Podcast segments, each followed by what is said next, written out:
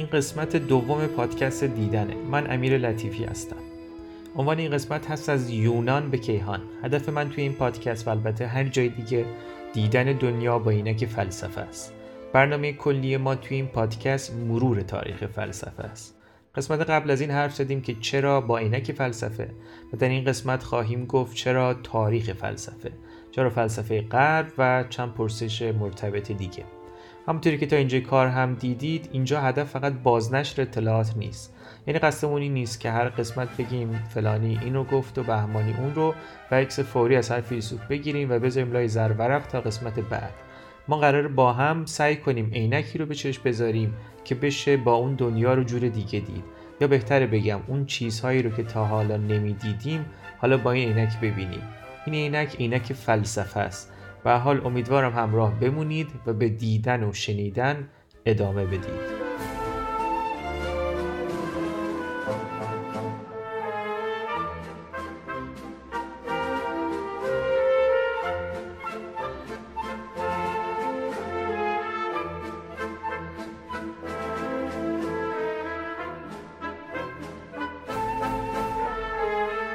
تو قسمت اول در مورد تصور عمومی از فلسفه حرف زدیم. از فلسفه و تفکر فلسفی در مقابل جزئی نگری و سطحی نگری عرفی و معمول زندگی روزمره دفاع کردیم. گفتیم حتی پشت کوچکترین اعمال روزمره ما ایده ها و مفاهیم کلی وجود دارند و اصولا کار فلسفه پرداختن به همین ایده های پنهان پشت همه چیز هاست. گفتیم فلاسفه بدون تعصب و بدون پیشفرض فکر میکنن. در این مورد حرف زدیم که چرا زبان فلسفه گاهی دشوار و سخت فهم میشه. گفتیم لزوما هم همیشه اینطور نیست. مثالایی آوردیم و تاکید کردیم که در نهایت این خود شمایید که تعیین میکنید از چه راهی با چه میزان از سهولت یا پیچیدگی و دشواری میخوایم به سوی فلسفه حرکت کنیم. گفتیم که توی این پادکست ما قرار راه مخصوص خودمون رو بریم. توی معرفی این قسمت گفتیم که راه ما از تاریخ فلسفه میگذره. تاریخ فلسفه یعنی مطالعه فلسفه به صورت تاریخی، یعنی شروع کنیم از روز اول فلسفه و اولین فیلسوف و دومی و سومی تا برسیم به امروز. بگیم هر کدوم از این فلاسفه چی گفتن، چی نوشتن و چطور این دیالوگ رو دو هزار و هفتصد سال در طول تاریخ ادامه دادن. ولی چرا تاریخ فلسفه؟ چرا خودمون رأساً در امور مختلف تأمل و تفلسف نکنیم؟ چرا برگردیم به دو هزار و هفتصد هشتصد سال پیش و شروع کنیم به خوندن حرفای دیگران؟ ما سه تا جواب برای این پرسش‌ها داریم که با هم میشنویم.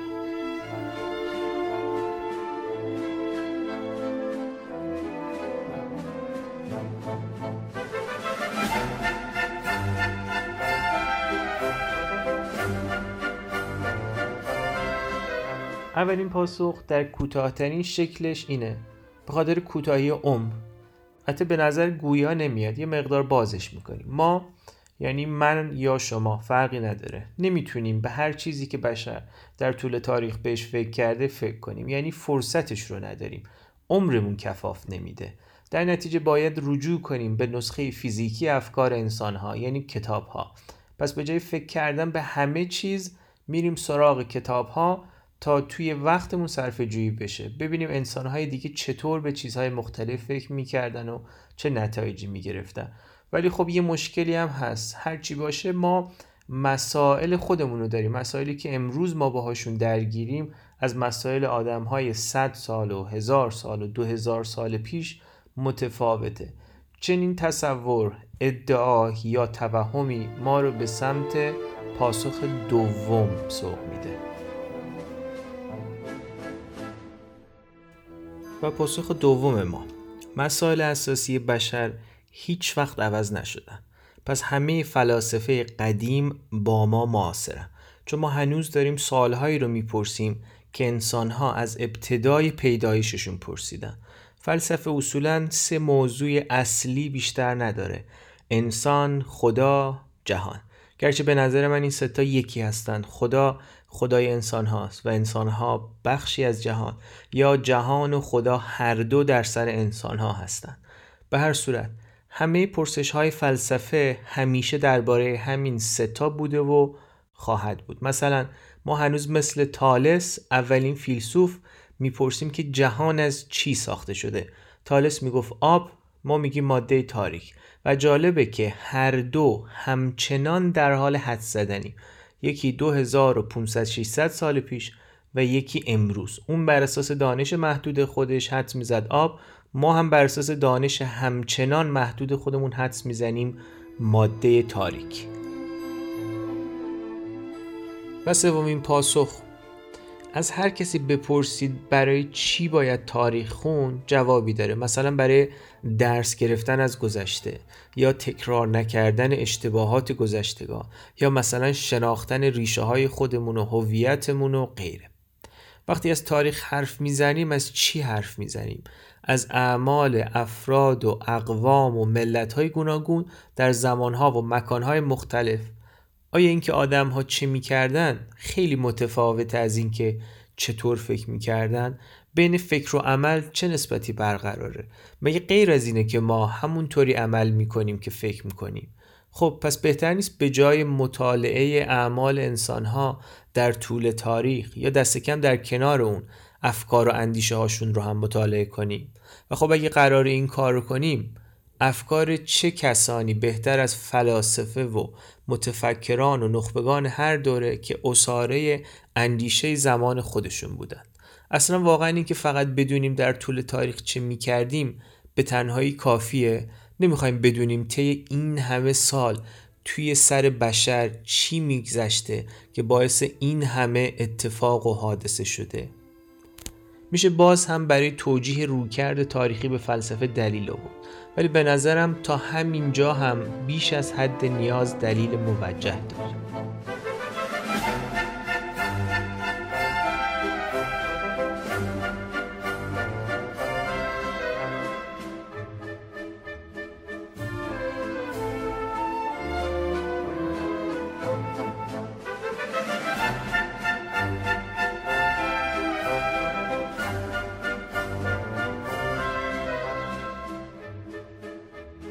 اما وقتی میگیم تاریخ فلسفه، همه ناخودآگاه فکر میکنم باید از یونان شروع کنیم. هر کتاب تاریخ فلسفه‌ای رو هم که ورق بزنید از یونان باستان شروع میشه.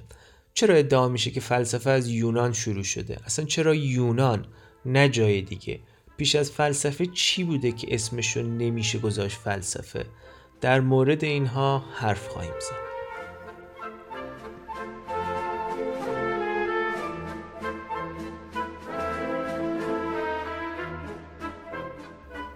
بشر همیشه در حال نظاره و تفکر درباره جهانی بوده که اون رو احاطه کرده، نه لزوماً فقط برای فلسفیدن، بلکه برای کسب الزامات اولیه حفظ بقاش. چنین مشاهداتی با هر هدفی که انجام می شده همواره برای انسان همراه با حیرت و شگفتی بوده. حیرت از نظم و بی‌نظمی، تکرار و پیشبینی ناپذیری و مهر و خشمی که همیشه و همه جا در جهان جاری بوده و هست. این حیرت در روزگاران ابتدایی ماده سازنده اسطوره ها بوده. منظور از اسطوره چیه؟ همطور که توی اولین مواجهه همون با فلسفه سعی کردیم از تصور معمول از فلسفه شروع کنیم و به سمت تصویر دقیق تری حرکت کنیم، اینجا هم چنین خواهیم کرد. اسطوره در تصور معمول معادل افسانه و قصه و خیال فرض میشه. اگر کمی در مورد اسطوره ها شنیده باشید، حتما از اساطیر یونانی چیزهای شنیدید و با اسمهای عجیب و غریب خدایان و الهگان مختلف یونانی مثل زئوس، آپولون، آفرودیت، آرتمیس، هرمس، اروس و غیره آشنایی. داستانهای عجیب و غریب زیادی از این خدایان و الهگان رنگارنگ وجود داره. مثلا میگن خدای عشق، اروس، یه پسر بچه بالدار بازیگوشه که با یه تیر کمون راه میفته و با پرتاب تیرهای طلایی از کمونش آدمها رو عاشق میکنه. خیلی غیر قابل باوره، نه؟ اروس و تیر کمون، اصلا این اروس کجا هست؟ با این همه آدم عاشق پیشه اصولا چطور به کارهاش میرسه؟ کل ایده اروس احمقانه است، نه؟ گرچه با مزدس و ارزش ادبی داره، ولی هرچی باشه دیگه ما الان میدونیم که چیزی که بهش گفته میشه عشق حاصل نزدیک شدن آدم هاست به یکدیگر برای جبران خلاها و کمبودهای روانیشون. همچنین عاشق شدن یک فرایند شیمیایی که سه مرحله داره. این مراحل توسط ترشح هورمون‌های مختلف در بدن پیش میرن. پس لازم نیست اروس رو رصد کنیم. میتونیم با یه پرسشنامه یا آزمایش خون بفهمیم که آیا کسی عاشق شده یا نه و چرا. پس چرا یه جماعتی و جمعیتی در دوره‌ای باید دل خوش کنن به اروس و تیرکمونش برای توضیح دادن عشق عاشقی؟ جواب ساده است. چون مجبور بودن. اونها روانشناس، وضعیت‌شناس و عصبشناس نداشتن. این تصور ابتدایی و تخیلی در اون زمان تا حدی کارایی داشته. مثلا این رو توجیه میکرده که چرا عشق ناگهانی و دفعتاً به وجود میاد، چون مثل تیر رها میشه و ناغافل میفته به جون قربانی‌هاش. یا چرا کسی که عاشق بدحاله، چون زخمیه، مثل کسی که تیر خورده. چرا میتونه به شدت بی‌منطق و پیشبینی ناپذیر باشه، چون یه پسر بچه بازیگوش مدیریتش میکنه. چرا میتونه قدرتمند، محرک یا حتی در مواردی بیرحم و ویرانگر باشه، چون پدر اروس آرس خدای جنگ بوده. پس به نسبت دانش موجود اون زمان، قصه اروس و کمانش نمره قبولی در توجیه پدیده به نام عشق میگیره. اصولا این کارکرد اسطوره است. خدایان پرشمار دیگه‌ای هم وجود داشتن که هر کدوم مسئول توضیح و توجیه پدیده متفاوت در زندگی انسان‌ها و طبیعت بودن، از تولد و مرگ و گردش زمان و فصول گرفته تا طلوع خورشید و ماه و غیره. برخی از اندیشمندان تفکر اسطوره محور رو قالبی می‌دونن برای مواجهه انسان بدوی با جهان پیرامونش در مقابل روش علمی فلسفی که شیوه مواجهه انسان مدرن با جهانه. برخی قائل به این تفکیک نیستن و هر دو رو علم میدونن، علم بدوی و علم مدرن. این بحثا بیشتر مربوط میشه به حوزه از دانش به نام اسطوره شناسی یا میتولوژی. اگر قصدتون این باشه که رشته افکار بشر رو تا ابتداش دنبال کنید، باید از اسطوره هم چیزایی بدونید و بهتره برید سراغ اسطوره شناسی. در انتهای پادکست من پیشنهاد خودم رو برای آشنایی با اسطوره و اسطوره شناسی معرفی میکنم.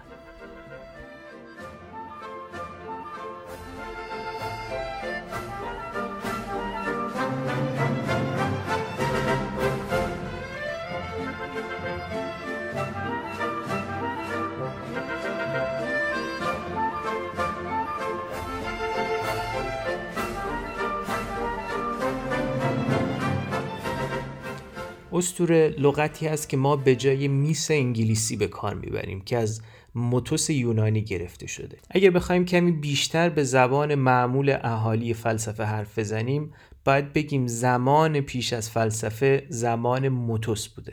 با ظهور فلسفه، متوس جای خودش رو تا حد زیادی به چیزی میده به نام لوگوس. در مورد لوگوس خیلی میشه حرف زد، خیلی خیلی بیش از این پادکست.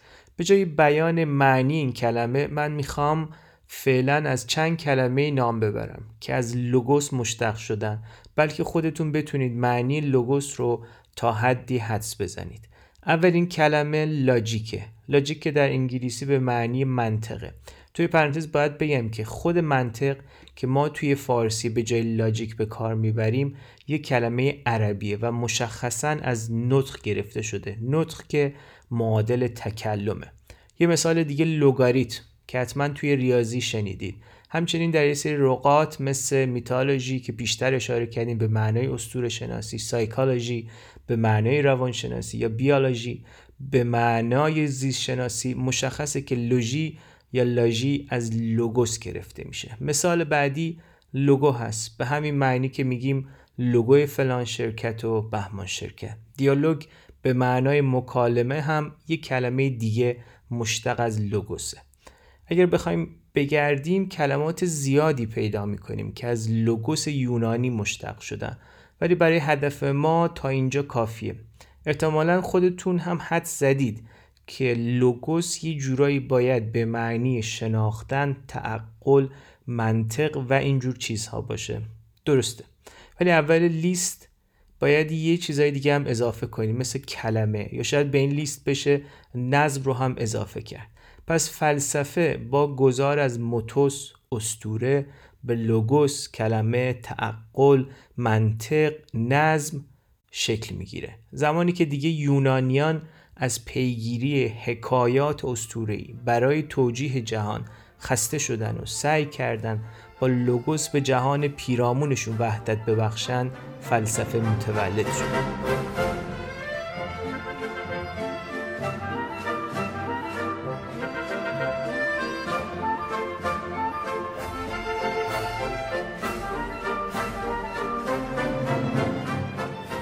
گذار از موتوس به لوگوس چطوری انجام شده؟ قطعا این گذار یک شب اتفاق نیفتاده.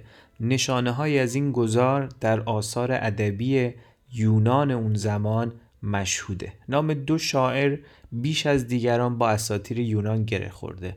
هومر که بهتره بگیم هومروس و هزیود که بهتره بگیم هسیودوس. پیش از اشاره به نشانه‌های این گذار در آثار این شعرا باید بگم که در حقیقت مکتوب و منظوم کردن اسطوره‌های اون دوران توسط این دو به خودی خود اقدامی نظام بخش در قالب نوعی اسطوره شناسی اولیه. هومروس اثری داره به نام ایلیاد که به خوبی آشفتگی‌های دنیای اسطوره‌ای اون زمان رو نشون میده. ایلیاد داستان جنگی که به دلیل دزدیدن همسر پادشاه یک شهر توسط شاهزاده شهر دیگه شروع میشه.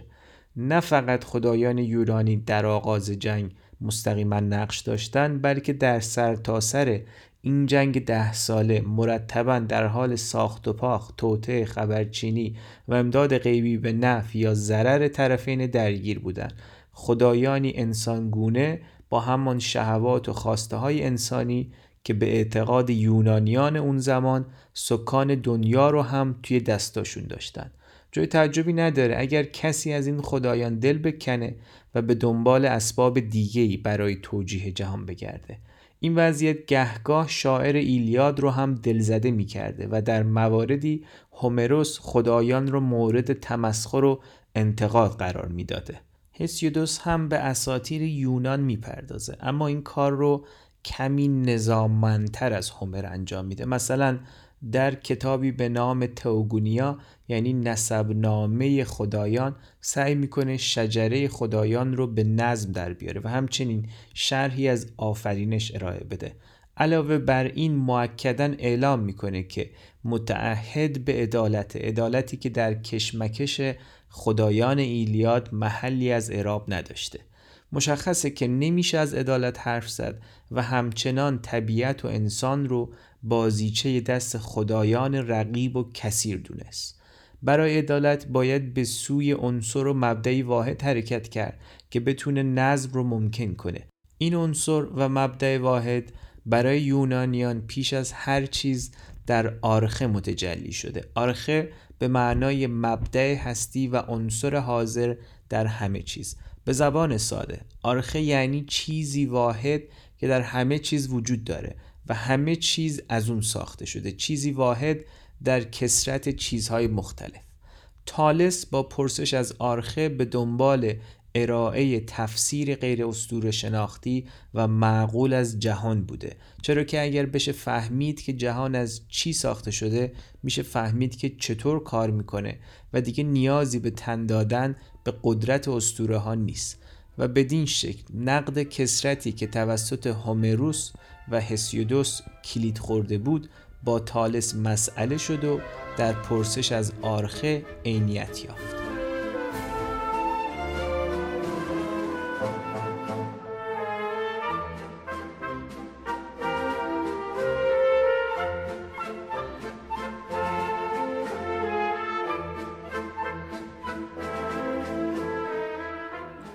خب یه تعدادی سوال برامون پیش اومده بود که چند تاش رو در این فرصت کوتاه تا حدی جواب دادیم. گفتیم قبل از فلسفه چی بود و چطور بوده که اسمش رو نمیشه گذاشت فلسفه و چطور از دوران پیشا فلسفی به فلسفه گذر کردیم. حالا میخوایم در این مورد حرف بزنیم که چرا وقتی میگیم فلسفه همه فکر میکنن منظور فلسفه غربه. اولین دلیل چون زندگی امروز ما بیش از همه تحت تأثیر فلسفه غربیه، یعنی فلسفه‌ای که از یونان شروع شده، در اروپا رشد کرده و به همه جا سر کشیده و علوم و فنون و ارزش‌های جهان مدرن غالباً از دل اون زاده شدند.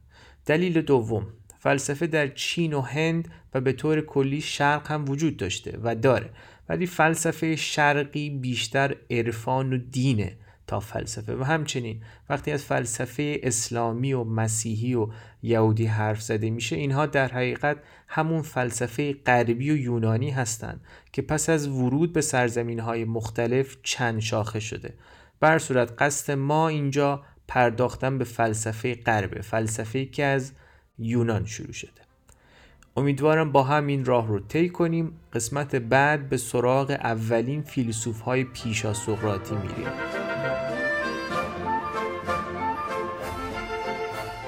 از این به بعد من پس از بحث اصلی در پایان نکاتی رو میارم که یا از متن جا موندن یا بهتره که در پایان مطرح بشن. میشه به این بخش گفت پاورقی. اولین نکته اینه، چرا نگیم اسطوره بگیم موتوس، نگیم کلمه یا عقل بگیم لوگوس، نگیم عنصر و مبدأ بگیم آرخه؟ برای اینکه به عنوان مثال معانی که در طول تاریخ بار موتوس شده بار اسطوره نشده، برای اینکه نمیدونیم به جای لوگوس بگیم کلمه یا عقل یا کلمه و عقل هر دو با هم، برای اینکه وقتی میگیم عنصر ممکنه کسی ندونه داریم از آرخه حرف میزنیم، برای اینکه اگر بگیم لوگوس بعد میتونیم لاجیک انگلیسی رو به شکل دیگه بفهمیم. و در نهایت به همون دلیلی که هر رشته‌ای زبان ویژو، ترمینولوژی یا اصطلاح شناسی خاص خودش رو برای توصیف یا تفهیم مسائل ویژه خودش داره. نکته دوم که پیشنهاده. تقریبا اوایل حرفام توی این قسمت گفته بودم که اگر قصدتون دنبال کردن رشته افکار بشر تا ابتداست، باید سراغ اسطوره و اسطوره شناسی هم برید. برای آشنایی با اسطوره پیشنهاد من کتاب اسطوره و واقعیت از میرچیا ایلیاد است. ایلیاده از نامدارترین اسطوره شناس هاست. و نکته آخر که در حقیقت یه پیشنهاده، پیشنهاد میکنم در مورد تفاوت تاریخ فلسفه که توی این قسمت ازش حرف زدیم و فلسفه تاریخ کمی جستجو کنید. اگر مطلب مناسبی در این باره پیدا کردید یا چند خطی تونستید در این مورد بنویسید، برای من بفرستید تا توی تلگرام منتشر کنم تا دیگران هم بخونن.